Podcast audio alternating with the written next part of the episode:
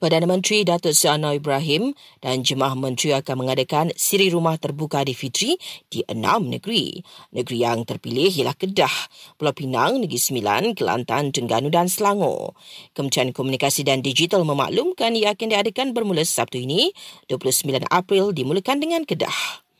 Sementara itu, Perdana Menteri Nafi Dawaan mengatakan pemilihan tiga negeri pembangkang, itu Kelantan, Terengganu dan Kedah untuk penganjuran rumah terbuka Adi Fitri ada kaitan dengan PRN akan datang.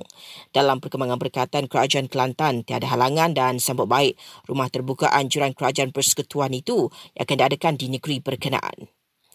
Sembilan kawasan alami cuaca panas tahap satu iaitu berjaga-jaga antaranya Rompin di Pahang, Pasir Mas di Kelantan dan Bufat di Sabah.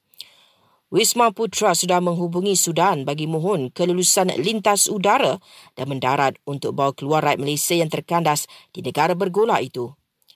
Polis Melaka tahan seorang peniaga ikuran insiden pergaduhan dengan seorang pelanggan dipercayai kerana lemang mentah. Dan dua mangsa cedera ikuran kejadian kebakaran yang memusnahkan sebagian besar 15 buah rumah di Miri, Sarawak.